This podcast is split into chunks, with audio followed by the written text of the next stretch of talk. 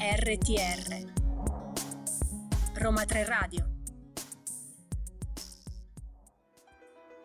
We're able to transmit knowledge across Is the mind. mind the same as the brain? Does having a mind require Does neurons? the language we speak shape the way we think? Strong statement that language crafts reality. Consciousness a necessary component of having a mind. For all we know, maybe computers do have Maybe minds. language doesn't craft reality. Could it be possible our mind actually extends beyond the boundary we consider to encapsulate ourselves?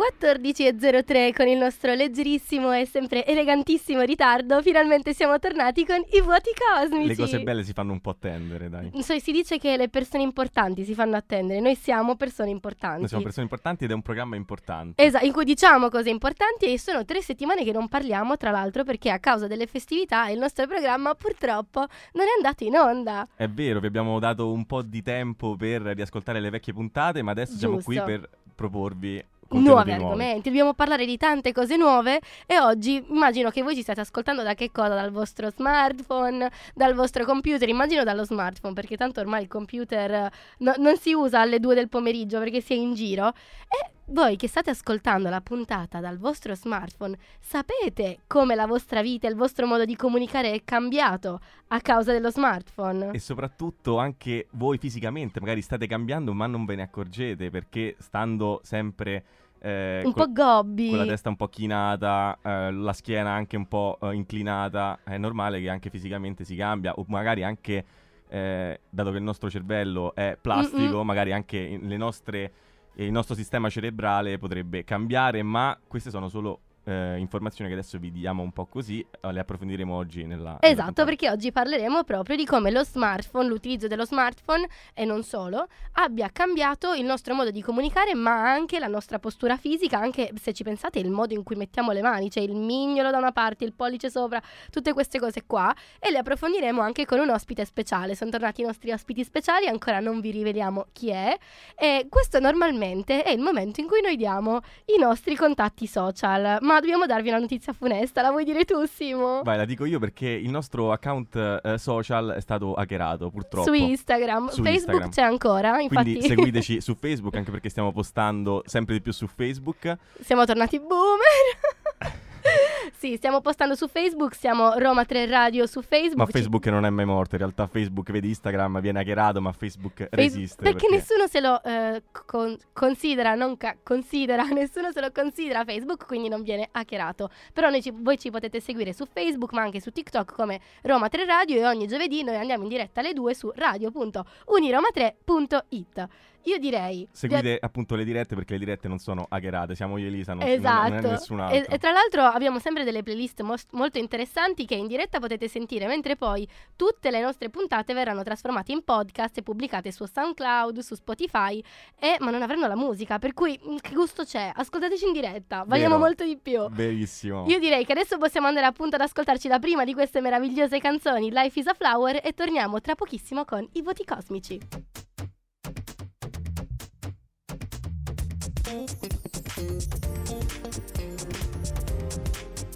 RTR, Roma 3 Radio. Stavamo parlando di come le tecnologie ci stanno condizionando, noi qua siamo dipendenti dalle Ecco, tecnologie. infatti ti volevo chiedere proprio dal- fisicamente, no? Prima abbiamo un po' accennato. Com- come ci sta cambiando anche fisicamente? Come ci stanno cambiando le tecnologie? Come ci stanno cambiando, addirittura io ti so dire come tra mille anni noi saremo, perché c'è stata proprio una ricerca commissionata dal Toll Free Forwarding che è stata pubblicata a fine 2021. Secondo me lo, sa- lo sanno i nostri ascoltatori perché ha girato molto nei social e praticamente ha ipotizzato, anzi ha studiato come sarà l'essere umano tra mille anni. Come sarà? Sarà bellissimo. Gobbo. Avrà le mani come artigli, avrà un collo basso e spesso, tre palpebre per occhio e avrà anche un cervello più piccolo. Molto, molto positiva come, come visione. Un po' inquietante, tre Sì. palpebre. Immagina tre palpebre per occhio. Vabbè, sembreremo dei mostri praticamente tra mille anni. E hanno fatto proprio un. hanno creato un avatar, un prototipo di una ragazza dell'anno 3000 che è stato, reali- stato realizzato in 3D ed è molto inquietante perché, vabbè, a parte che è pelata per far capire, per far capire bene come è fatto il nostro corpo, però è tutta gobba, tutta raggrinzita. Sembra un po' un goblin. E questi saremo noi tra mille anni. E qual è. eh, che chi ha la responsabilità di tutte queste muta- mutazioni fisiche? L'uso dello smartphone, come dicevamo prima, proprio l'uso dello smartphone ci porterà a essere gobbi con le mani ad artigli perché eh, l'Homo sapiens andrà incontro a una vera e propria trasformazione condizionata e veicolata dall'uso pervasivo della tecnologia che facciamo ogni giorno e queste ricadute non saranno solo a livello cognitivo, quindi col, col cervello più piccolo, ma anche a livello fisico. Infatti noi saremo gobbi perché noi tutto il giorno stiamo a guardare lo smartphone, a guardare il computer, quindi assumiamo una postura errata, ma anche le mani ad artigli sarebbe la text claw, come si Mm. dice in inglese, Simo? Che sarebbe il modo in cui noi sistemiamo la mano quando scriviamo dei messaggi con lo smartphone. A me incuriosisce queste tre palpebre, no? Perché mi immagino la funzione adattiva a questa cosa. Cioè, Magari com- della luce blu. Esatto, come a proteggere di più dalla, dalla troppa luce. Dobbiamo proteggerci dallo smartphone. Però facciamo un salto nel, nel 1993, Simo. Sì, perché era il 1993 quando il sociologo belga eh, Derek de Kerkhoff definiva eh, psicotecnologie quelle tecnologie che emulano, estendono e amplificano le funzioni sensomotorie, quindi come in questo caso, e, e cognitive della mente. Un primo grande passo in avanti nella modificazione della mente umana è da attribuire alla, alla scrittura. Infatti con la capacità di leggere che poi è nato il, il pensiero dell'uomo, ecco. Allo stesso modo le tecnologie estendono e modificano ulteriormente la mente dell'uomo, quindi se ci son- possono esserci anche dei, dei risvolti positivi, però dobbiamo stare attenti anche a, A quelli alle, negativi. alle controindicazioni. Comunque da questo pensiero sulle, tele- sulle tecnologie sono passati 30 anni ormai, la ricerca scientifica è andata molto più avanti, più avanti a, a passo spedito, ha continuato a meravigliarci e addirittura troviamo un'analisi eh, brillante sull'adattamento anatomico e anche sociale del sapiens rispetto allo smartphone in un libro che vi presenteremo più avanti nella puntata che è del professor Mastroianni, eh, che il professore ha dedicato al telefono. È partito da Meucci con il teletrofono, che non ha mai avuto il pieno riconoscimento della sua invenzione, fino ad arrivare allo smartphone con cui oggi esprimiamo la nostra id- individualità. Sì, che poi eh, viene anche attribuito un nome nuovo, no? Viene chiamato Mm-mm. ehm, l'Homo sapiens smartphonicus, quindi proprio una, s- nuova Noi. specie di Homo sapiens eh, che testimonia appunto gli effetti adattivi dell'uomo con, eh, con il telefono. Ecco, la prima grande eh, protagonista anatomica di questo adattamento è sicuramente la mano che eh, diciamo è riuscita a diventare un tutt'uno con, eh, con il telefono. Per esempio il mignolo che nei nostri antenati serviva per tenere ferme le pietre durante la fabbricazione degli utensili, ecco nella nuova specie... eh, Dell'Homo sapiens smartphonicus. sì, serve proprio per dare stabilità alla presa del- dello smartphone, no? Quindi, no, è interessante perché quando una funzione adattiva, cioè, eh, si aggiunge una nuova funzione adattiva ad una funzione che era già adattiva, no? Sì. Sappiamo che l'evoluzione funziona in questo modo, ma sappiamo anche che il nostro programma ogni tanto va in musica e per chi ascolta la diretta, come dicevi tu prima, quindi direi nel frattempo di andare in musica e di tornare qui tra poco. A tra poco.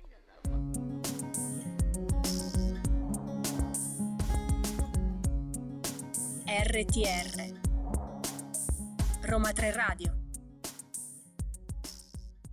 Eccoci tornati in diretta a parlarvi sempre di come la comunicazione e l'uso dello smartphone in questo caso sta influenzando molto le nostre componenti fisiche e mentali, perché ecco sono numerosissimi ormai gli studi che dimostrano come l'uso intenso dello smartphone po- produca alterazioni nei circuiti cerebrali. Siamo passati alla nostra parte di scienze cognitive, siamo arrivati lì. si arriva sempre a parlare appunto anche di, eh, di come cambia il sistema eh, cerebrale. Questo accade perché innanzitutto eh, per via della neuroplasticità, ossia la proprietà del cervello di creare nuove connessioni neurali in base agli stimoli e alle attività a cui viene sottoposto. Ecco, spesso parliamo addirittura di una vera e propria dipendenza da, da Vero, smartphone, vero. soprattutto al giorno d'oggi.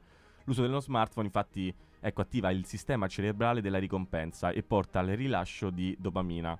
La do- dopamina eh, di cui abbiamo detto- parlato L'abbiamo detto tante volte, tante volte, ma comunque ricordiamolo, è un neurotrasmettitore che segnala la presenza di uno stimolo gratificante e che genera una sensazione di piacere, che quindi no, che è quella che crea la dipendenza. Esatto, infatti ne abbiamo anche parlato tempo fa nelle nostre puntate sulle dipendenze da droghe, vogliamo ricordare, recuperatevele, perché inoltre la dopamina favorisce anche l'apprendimento dei comportamenti che possono poi portare a ottenere di nuovo quella gratificazione, quella sensazione di piacere e per questo motivo è ancora più rilevante rilevante il caso dei social network, perché queste piattaforme online sono strutturate proprio attorno al concetto di ricevere l'approvazione degli altri e questa approvazione poi può passare sotto forma di mi piace o tipo di commenti positivi, anche le reazioni a cuore, le reazioni all'abbraccio e anche un like a un post corrisponde a una piccola dose di dopamina ed è quella piccola dose che poi porta l'utente a postare maggiormente e anche a ricercare quella sensazione. C'è stato uno studio di Meshi che ha dimostrato come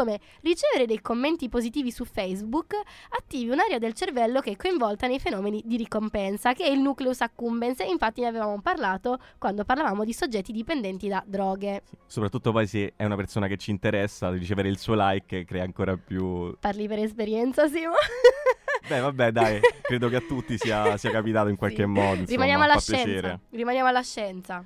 Comunque, sì, rimanendo, rimanendo alla scienza, durante l'utilizzo dei social network il cervello eh, secerne anche ossitocina, ecco, non Mm-mm. solo dopamina. Questo ormone viene prodotto quando abbracciamo o baciamo qualcuno, oppure quando vediamo una persona che amiamo, oppure anche in, in presenza di un, di un bambino. Ho letto in- anche di cagnolini comunque per le persone come insomma, me. quindi in modo molto affettuoso, ecco. Ma anche quando pubblichiamo in un post. Eh, vediamo adesso un eh, esperimento interessante di eh, Paul Sack, professore della Claremont Graduate University, che ha raccolto campioni di sangue a un matrimonio. Ecco, la persona con il livello più alto di ossitocina era la sposa. Subito dopo di lei c'era sua madre ed era stato registrato ecco, un aumento dell'ormone anche nello sposo. Meno male. Se no, la situazione era un attimo Era un pochino problematica. cringe. Ma non è finita qui perché Zack poi ha prelevato il sangue a un uomo prima e dopo che utilizzasse Twitter. Ecco, in soli 10 minuti il soggetto aveva registrato una crescita del livello di ossitocina del 13,2%, la stessa crescita che era stata registrata nel sangue dello sposo. Io vorrei astenermi dal commentare questa cosa perché potrei dire cose molto cattive e ci Anche io, anche io le, sto, le sto un po' pensando. Non so Le stiamo pensando, stessa. le stiamo pensando tutti, tutti quelli che ascoltano la puntata le stanno pensando, ma non le diremo perché adesso parleremo invece di attenzione, perché abbiamo perso l'abitudine a rimanere concentrati per lunghi periodi di tempo. E questo dipende anche dal fatto che in certi casi distrarci è inevitabile. Cioè la reazione all'arrivo di una notifica è la stessa reazione che si ha di fronte a un pericolo. È, è assurda questa cosa perché la ghiandola surrenale produce cortisolo e adrenalina. E questo succede perché l'interruzione è percepita come una minaccia. È allucinante questa cosa. Noi dobbiamo rivolgervi l'attenzione per essere sicuri che, ci sia, che non ci sia davvero nessun pericolo. È una cosa biologica.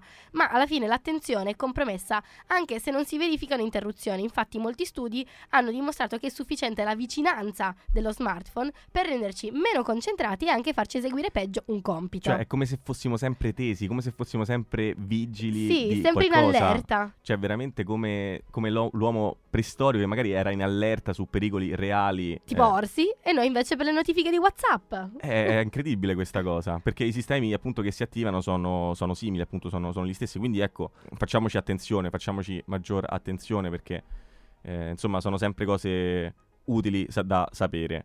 E detto questo, direi di andare sempre in musica, restate con noi perché tra poco arriva il... Non ancora. Non ancora, Vi dobbiamo raccontare ancora un po' di cose e poi presenteremo il nostro nuovo ospite. Però- A tra poco. a tra poco.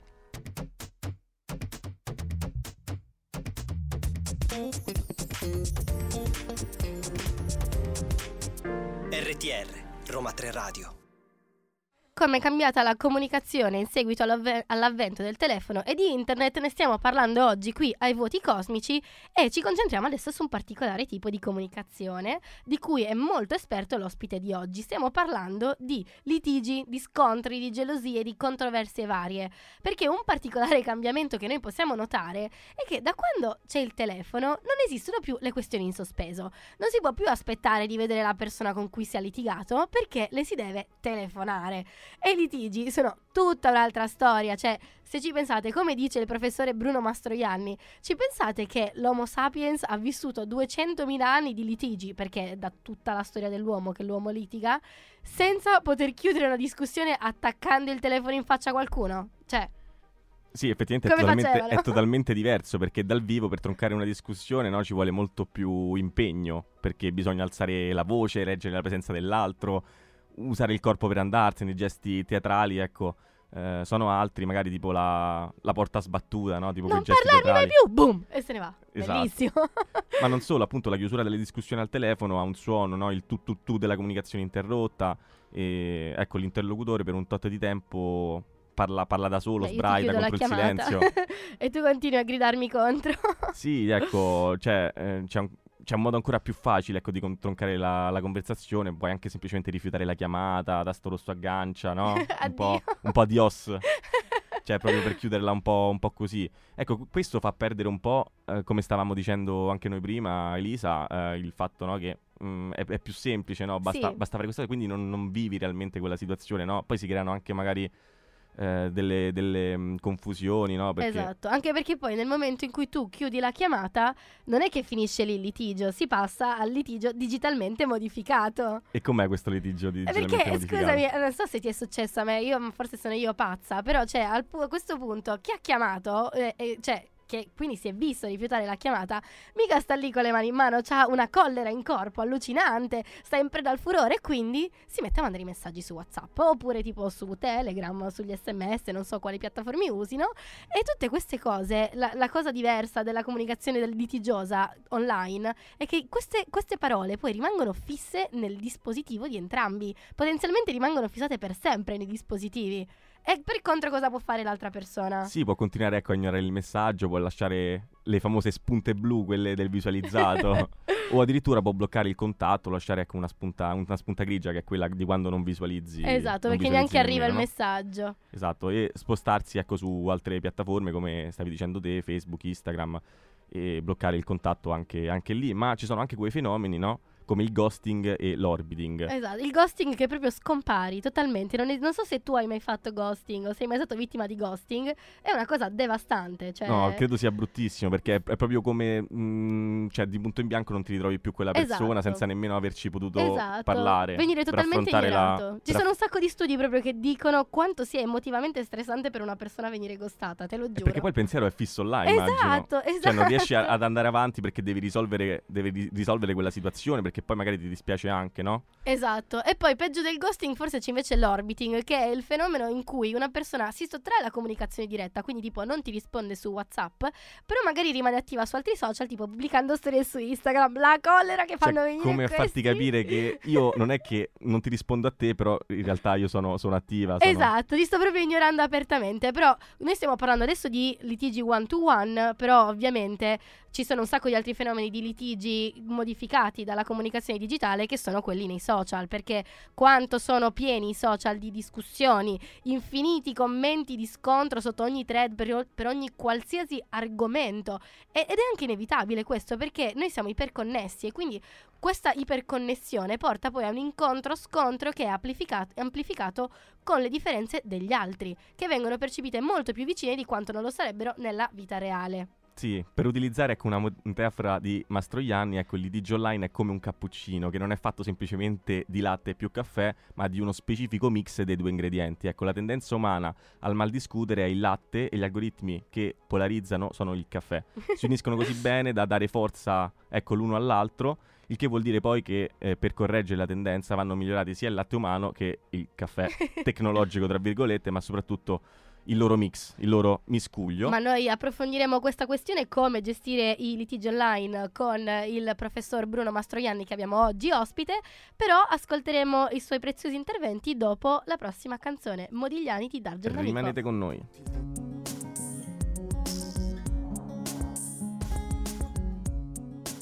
RTR Roma 3 Radio 14.34, eccoci, siamo arrivati al momento più bello della, della puntata, ossia il momento dell'ospite, ma vuoi annunciarlo te Elisa? Voglio annunciarlo io, si tratta del professor Bruno Mastroianni che è connesso con noi in chiamata. Professore, ci sente? Vi sento benissimo, Ci sente- buongiorno. eccoci qua. Buongiorno. Buongiorno professore. Grazie mille per aver partecipato a questa nostra puntata. Noi adesso la vogliamo presentare perché il professore è un filosofo, un giornalista e uno scrittore, laureato in filosofia proprio alla nostra Università Roma 3. Adesso insegna teoria e pratica dell'argomentazione digitale presso l'Università di Padova, ma è anche docente esterno del Master in Pubblicità, Comunicazione e Creazione di eventi nell'Università di Firenze. Collabora con RaiPlay come social media strategist e anche gestisce gli account social di RaiTech e di altre, di altre varie trasmissioni. Sì. Eh, ed è tra l'altro esperto, non solo ha scritto un libro proprio su, sul telefono, su come il telefono abbia condizionato la nostra mente, stia condizionando tuttora la nostra mente, ma è anche un esperto di litigi che noi abbiamo, abbiamo accennato nell'ultimo blocco della nostra puntata e che vorremmo anche approfondire con lei, professore. Certo, certo, certo, assolutamente. Prima però volevamo ecco, eh, iniziare con, eh, con una domanda perché appunto lei sostiene che ci sia un Homo sapiens pre e post telefonico. Ecco, ci può spiegare cosa intende precisamente con queste definizioni? Sì, direi che c'è un Homo sapiens, cioè l'essere umano da quando è stato inventato il telefono e il telefono è entrato nella vita quotidiana, quindi la comunicazione a distanza è diventato un elemento ordinario della vita umana, ha fatto un cambiamento, un salto di qualità notevole, ma il passaggio vero di cambiamento è stato con lo smartphone. Tant'è vero che io parlo di Homo sapiens smartphonicus, uso questa, questa terminologia anche un po' ironica in realtà, per dire che oggi là dove c'è un Homo sapiens è probabile che ci sia uno smartphone o addirittura più di uno, perché sappiamo che qualcuno ha più di uno smartphone in mano sempre con sé. Vero? E dentro questo smartphone che cosa c'è? C'è tanto dell'essere umano, cioè ci sono le sue aspettative, eh, le interazioni con i suoi affetti, ma anche le interazioni professionali, le sue rappresentazioni, no? perché quando siamo connessi eh, proiettiamo nella rete anche tutto quello che dà significato alla nostra vita. Insomma, oggi lo smartphone non è più soltanto uno strumento che si tiene addosso, ma è un dispositivo in cui ci siamo dentro noi stessi e quindi io dico questa cosa dell'Homo sapiens smartphone. Da adesso in poi, in realtà da 15 anni, perché da 15 anni che abbiamo lo smartphone, l'Homo sapiens è sempre connesso, potenzialmente sempre connesso con tutti gli altri.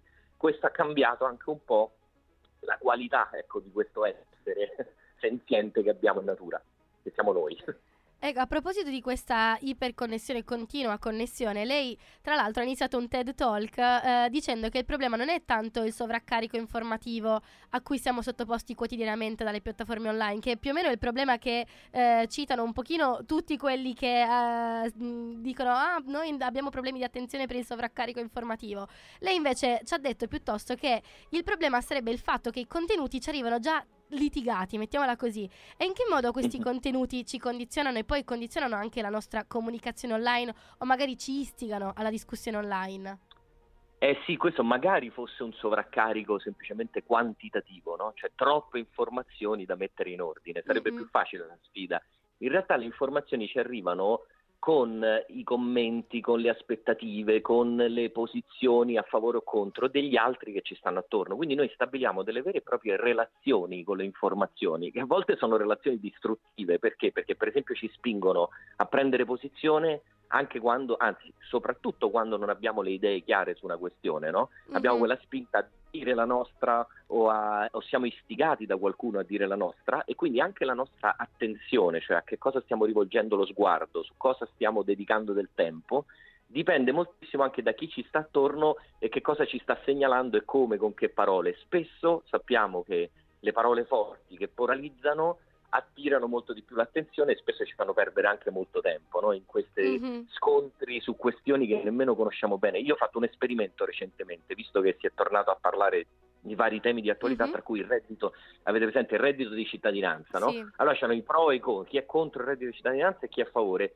Io ho fatto l'esperimento di chiedere alle persone che si schieravano di spiegarmi come funziona il reddito di cittadinanza. Quasi nessuno era in grado di farlo, cioè la dimostrazione è che noi prendiamo posizione ancora prima di sapere che cos'è la cosa di cui, su cui stiamo prendendo posizione. Ecco, Mhm. il, sovraccarico di, il sovraccarico di giudizi, lo chiamerei così, che accompagnano le informazioni, può essere distruttivo. In realtà può essere anche costruttivo, cioè accorgendosi di questa dinamica, Mhm. ognuno di noi può fare lo sforzo di cercare di capire prima di schierarsi. È uno sforzo umano che resiste un po' alla ragione tecnologica, diciamo. È uno sforzo che dovremmo, dovremmo fare un po' tutti. Professore, noi andiamo adesso in musica, ci ascoltiamo velo- brevemente una canzone e poi torniamo con lei per farle tantissime altre domande. Ottimo. A tra sono qua. pochissimo. A tra poco, professore.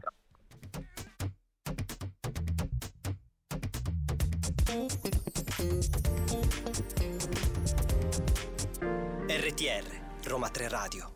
14.42, siamo ancora eh, connessi con il professore Mastroianni. Professore, è con noi? Ci sente? Eccoci. Ci sì, sente, sì, ci sono, perfetto. sento bene. Sì, sì. Ok, Grazie professore, Eh, volevamo ancora approfondire ecco, questa questione del, del litigio perché eh, abbiamo parlato di come si sono evoluti i litigi ora che non basta più ecco, attaccare il telefono in faccia, ma ci stanno varie forme di ghosting, orbiting e altri atti ecco, di eh, comunicazione collaterali che fomentano il litigio online. E abbiamo anche detto nella puntata che il primo passo per limitare i nostri litigi online è accettare ecco, la nostra fragilità umana. Quindi volevamo chiederle come possiamo un po' tirarci fuori da questi meccanismi litigiosi della vita smartphonica, tenendo conto ecco, della nostra umanità? Sì, l'elemento fondamentale è proprio questo potenziamento che la tecnologia ci ha dato nella possibilità di dare dei feedback distruttivi, no? che possono essere in realtà feedback costruttivi o distruttivi. no? Tutti questi citati, il ghosting, l'orbiting, sono forme distruttive digitali in cui diamo un messaggio agli altri, cioè per esempio un messaggio di non rispondergli più oppure di essere presenti ma non essere raggiungibili, no? di essere come degli osservatori inquietanti che però non si fanno raggiungere. Queste sono novità rispetto a quello che potevamo fare dal vivo negli incontri, ma anche quello che potevamo fare nella comunicazione semplicemente a distanza, che era quella telefonica classica. Allora, con questo potenziamento è importante riscoprire i propri limiti e le fragilità perché? Perché la tecnologia di per sé, nella sua logica, non ha limiti, no? potenzia e basta, potenzia tutto nel bene e nel male. Chi è che può invece decidere se quel potenziamento sta andando in direzione positiva, costruttiva o distruttiva? È la ragione umana. E la ragione umana non deve avere mai l'illusione, a mio avviso, del controllo sulla tecnica, cioè sem- perché potrebbe essere un'operazione titanica che non riesce, allora perché uno non può controllare del tutto, ma invece essere una- un atto di umiltà, cioè riscoprire, ricordarsi di essere se stessi fragili e quindi avere a che fare con persone che hanno le loro fragilità. Questo ci può far vedere questo potenziamento nell'ottica giusta, no? Quindi a volte fare una, dire una parola in meno, fare una- un'interazione digitale in meno può essere o, o comunque ridurre quello che noi a volte investiamo l'altro, perché un altro degli effetti del potenziamento è massacrare gli altri con troppi messaggi o cose simili, no? Ecco, tutti questi casi si coltivano meglio se noi partiamo da riconoscere i nostri limiti. Se ognuno riconosce i suoi limiti, si ricorda anche del limite dell'altro e possiamo avere un ambiente digitale un po' più umano. Ecco. Certo, anche perché spesso magari pensiamo di avere il controllo quando Eh, su- sulla tecnica, però poi in realtà ne siamo sopraffatti. Esatto, e quella è proprio la paura, no? Tra l'altro la tecnica che sfugge di mano. Allora, la tecnica eh, sfugge di mano se l'uomo non si ricorda di essere umano, mettiamola così, Mm. fa anche un po' rima, quindi può essere un buon ricordo, una frase che si ricorda.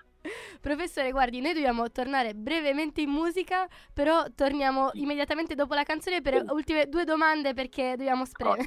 Grazie mille. A tra poco. A. Grazie professore, a tra poco.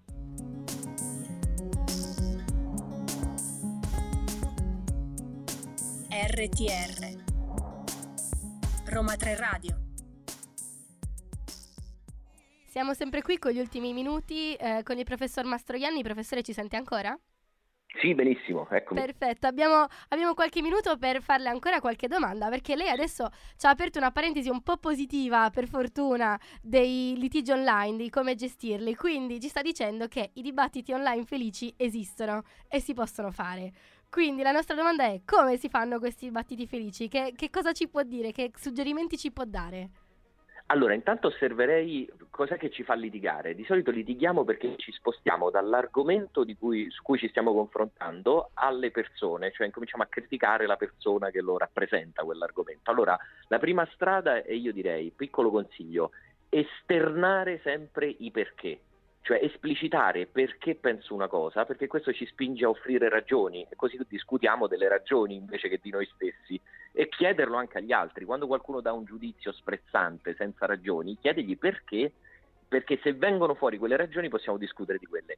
Seconda cosa che consiglierei, che è molto difficile, quindi do solo due consigli, è avere un po' di autoironia, cioè Ok. cercare autoironia in senso filosofico, eh, non solo ridere di se stessi che è importante, ma un po' di distacco da sé quando si discute, cioè come fare un po' l'esercizio di guardarsi da fuori mentre stiamo scrivendo quel commento, quel messaggio di WhatsApp o quella, quella- quell'email no? eh, furente, ecco, guardarci da fuori, guardare un po' che faccia stiamo facendo. Questo ci ricorda un pochino, un po' più di umanità nel nostro modo di scrivere e di interagire con gli altri. Ecco, quindi esternare e esplicitare i perché, e avere un po' di autoironia. Poi ce ne sono tanti altri, però intanto questi due potrebbero essere subito applicabili dal prossimo messaggio di WhatsApp. Speriamo, speriamo che i nostri radioascoltatori stiano prendendo appunti in questo momento. Anche perché sono dinamiche appunto che ci riguardano a Eh, tutti nel, nel Tutti quotidiano. Esatto. Quindi è molto interessante. E poi, professore, per concludere, in realtà volevamo riprendere ecco, questa immagine che lei ha dato eh, delle riunioni di condominio, che era riportato nel, nel TED Talk, ecco, come immagini della nostra, eh, della nostra società, per introdurre appunto il concetto anche di eh, diversità aumentata. Ecco, noi volevamo chiedere appunto, noi discutiamo nella stessa maniera in cui partecipiamo alle riunioni di condominio e che cosa si intende ecco, per diversità aumentata? Sì, sì, perché la, la situazione è analoga a quella del riunione di condominio. Questa immagine la- in realtà l'ha inventata Mafe De Baggis, che è una bravissima analista della rete. Io gliel'ho rubata per dire come nel riunione di condominio si sta tra vicini, no? vicini di casa che abitano vicini, però quando si riuniscono per decidere delle cose sentono le loro differenze di opinione, Mhm. di impostazione, di sensibilità. Ecco, la rete connettendoci ci ha reso tutti più vicini, quindi è diventata una specie di gigantesca riunione di condominio in cui ogni volta che ci arriva qualche contenuto noi lo sentiamo sulla pelle e spesso ci può dare anche fastidio e quello che sentiamo più vicino e più intenso sono proprio le differenze con gli altri, le differenze di vedute, di sensibilità, di opinione, emotive, linguistiche, mettetecele tutte le differenze e questa è la diversità aumentata. Come la realtà aumentata nel digitale ci fa vedere più elementi di quelli della vista naturale, la diversità aumentata è quella sensazione che ci fa percepire di più le differenze. Ora, le differenze possono sembrare una minaccia, in realtà sono sempre un'opportunità per capire qualcosa di più di noi stessi e degli altri, a patto che vadano articolate in buone discussioni. E quindi questo è tutto un lavoro che ognuno di noi deve fare costantemente. L'homo smartphonicus è un uomo che deve discutere bene. Professore, grazie mille. Noi la vogliamo ringraziare a nome di tutta la redazione per aver approfondito con noi queste questioni aver partecipato alla puntata. Noi speriamo, ripeto, che i nostri radioascoltatori abbiano preso appunti sui consigli che ci ha dato e eh, tengano molto in mente questa immagine della riunione di condominio perché a me personalmente è rimasta super impressa la prima volta che l'ho sentita. Davvero. La vogliamo Bene, grazie. Grazie a voi e per il resto ci vediamo online, giusto appunto per Ci rimanere in vediamo tema online. dell'homo smartphonicus. sempre iperconnessi, come sempre. Esatto. Grazie mille, professore. Davvero grazie, professore. a voi, A presto, a presto. Buona giornata, arrivederci. Buona giornata.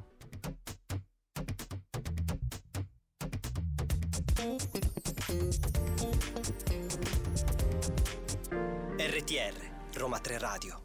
Din din din, è arrivato il momento della rubrica libri. Riconoscete questo suono? Din din din, ma soprattutto c'è un'altra frase che C'è Elisa un'altra dice cosa che dobbiamo punto. dire, dobbiamo sempre ricordare che questo è il momento sacro della puntata in cui noi vi dimostriamo che tutto quello che diciamo non è fuffa. Bellissimo, ma lo sai che è proprio rilassante questo? Non è fuffa, cioè non rilassa è fuffa, ma ha delle basi scientifiche. Tutto quello che noi vi diciamo si basa su libri di eh, filosofi, scienziati, neuroscienziati, chi più ne ha più ne metta, di professori, si basa su articoli, si basa su TED Talk di persone competenti, per cui noi siamo solo qui come messaggeri per riportare le conoscenze di persone che ne sanno più di noi e che scrivono soprattutto su queste cose che ehm, noi ovviamente siamo qui solamente a riportare brevemente. In, eh, in un'oretta di puntata non possiamo dirvi tutto, però è il momento in cui infatti vi consigliamo delle letture o delle visioni di puntate, TED Talk e video per approfondire le questioni. Esattamente, sì, perché per chi di voi volesse approfondire appunto una di queste eh, questioni sollevate con il nostro ospite di oggi, che ricordiamo è Bruno Mastroianni, vi consigliamo ecco il suo libro Storia sentimentale del telefono, uno straordinario viaggio da eh, Meucci a l'Homo Smartphonicus, ecco così l'abbiamo definito anche nel corso della puntata. Nel testo, per farvi un breve accenno, l'autore ripercorre tra iconografia e aneddoti la storia del telefono, dalla sua nascita alle sue evoluzioni. Ecco, uno dei punti fondamentali che Mastroianni sottolinea è che gli, smartpho- eh, gli smartphone, Gli smartphone. stava cadendo l'accento sbagliato, Camilla ha alzato il sopracciglio, eh, gli smartphone abbiano di fronte qualcosa di diverso rispetto al classico telefono, che quindi necessita anche di di un atteggiamento diverso da, da parte nostra. Insomma, quindi sicuramente è un libro che affronta anche con ironia ecco, la, la questione. Sì, e solleva anche una questione interessante che speriamo possa far ragionare anche voi, ossia siamo noi ad aver cambiato il telefono o è questo artefatto tecnologico che ha cambiato le nostre condizioni di vita, il nostro modo di gestire le, ra- le relazioni e anche il nostro modo di comunicare. E tra l'altro io vorrei anche consigliare per approfondire meglio eh, gli studi del professore il suo blog che sarebbe brunomastro.it dove trovate anche per esempio il TED Talk di cui abbiamo parlato durante l'intervista, ma tante altre interviste che lui ha fatto, tanti altri articoli che ha scritto e collaborazioni, per cui visitate assolutamente il suo blog. Ma non è finita qui. Vi consigliamo anche una puntata di Presa Diretta, andata in onda nel 2018, intitolata Iperconnessi e firmata da Lisa eh, Lotti, con la collaborazione di Antonella Bottini e Irene Sicurella. Ecco, attraverso interviste e numerosi scienziati e ricercatori, le autrici hanno trattato i temi dei rischi dell'uso e dell'abuso delle nuove tecnologie, quindi anche affrontando le questioni sociali, cerebrali e comportamentali, quindi quelle che vi abbiamo introdotto anche noi oggi. Ma è arrivato anche il momento di consigliare un qualcosa non in italiano, come facciamo sempre. Eh, pochi coraggiosi sappiamo che leggeranno questi articoli, ma noi ve li consigliamo lo stesso. E in questo caso l'articolo di cui parliamo è di Courtney Sater e si intitola The Psychology of Social Media: Why We Like, Comment and Share Online. Noi non odiateci, noi consigliamo questi articoli in inglese anche per rendervi un pochino più consapevoli dei nostri comportamenti online e anche, se volete, per darvi la possibilità di sfruttare poi queste conoscenze a vostro favore, perché sicuramente prendendo il caffè con il vostro primo appuntamento con un Tinder date, raccontate queste cose, fate una figura, cioè direi colossale, meravigliosa. Noi dobbiamo tornare in musica per l'ultima volta, ma ci sentiamo tra qualche minuto per i saluti. A tra poco.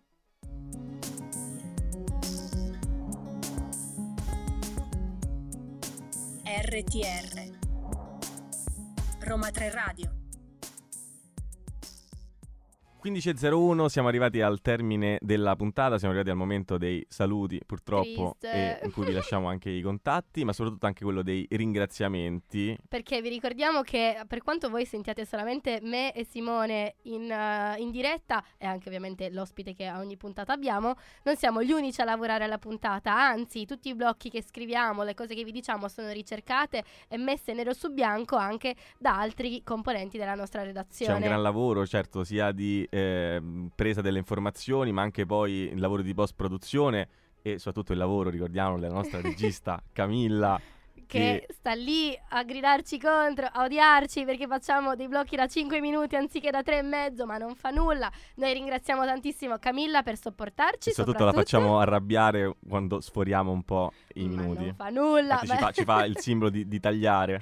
Ma noi abbiamo tante cose da dire perché la conoscenza non si ferma. Stavamo parlando giusto ora con la redazione di Around the Pop che è arrivata in, eh, in sede adesso, che sarà dopo di noi tra l'altro, eh, che siamo sotto Mercurio retrogrado, non so se si dice così, e quindi siamo assetati di conoscenza, per cui noi non possiamo tagliare la sete di conoscenza, noi dobbiamo dirvi tutto quello che sappiamo. Quindi ringraziamo Camilla, ringraziamo anche Stefania, ringraziamo Arianna che ci hanno aiutato a costruire questa puntata.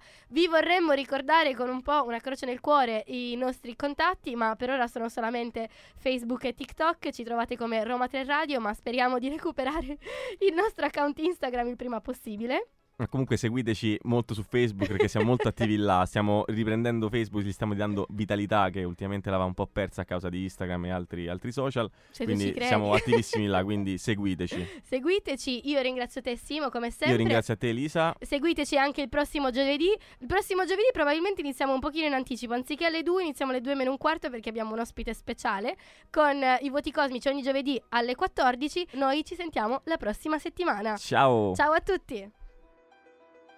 We're able to transmit knowledge across Is the mind. mind the same as the brain? Does having a mind require Does neurons? the language we speak shape the way we think? Strong statement that language crafts reality. Consciousness a necessary component of having a mind. For all we know, maybe computers do have Maybe minds. language doesn't craft reality. Could it be possible? Our mind actually extends beyond the boundary we consider to encapsulate ourselves.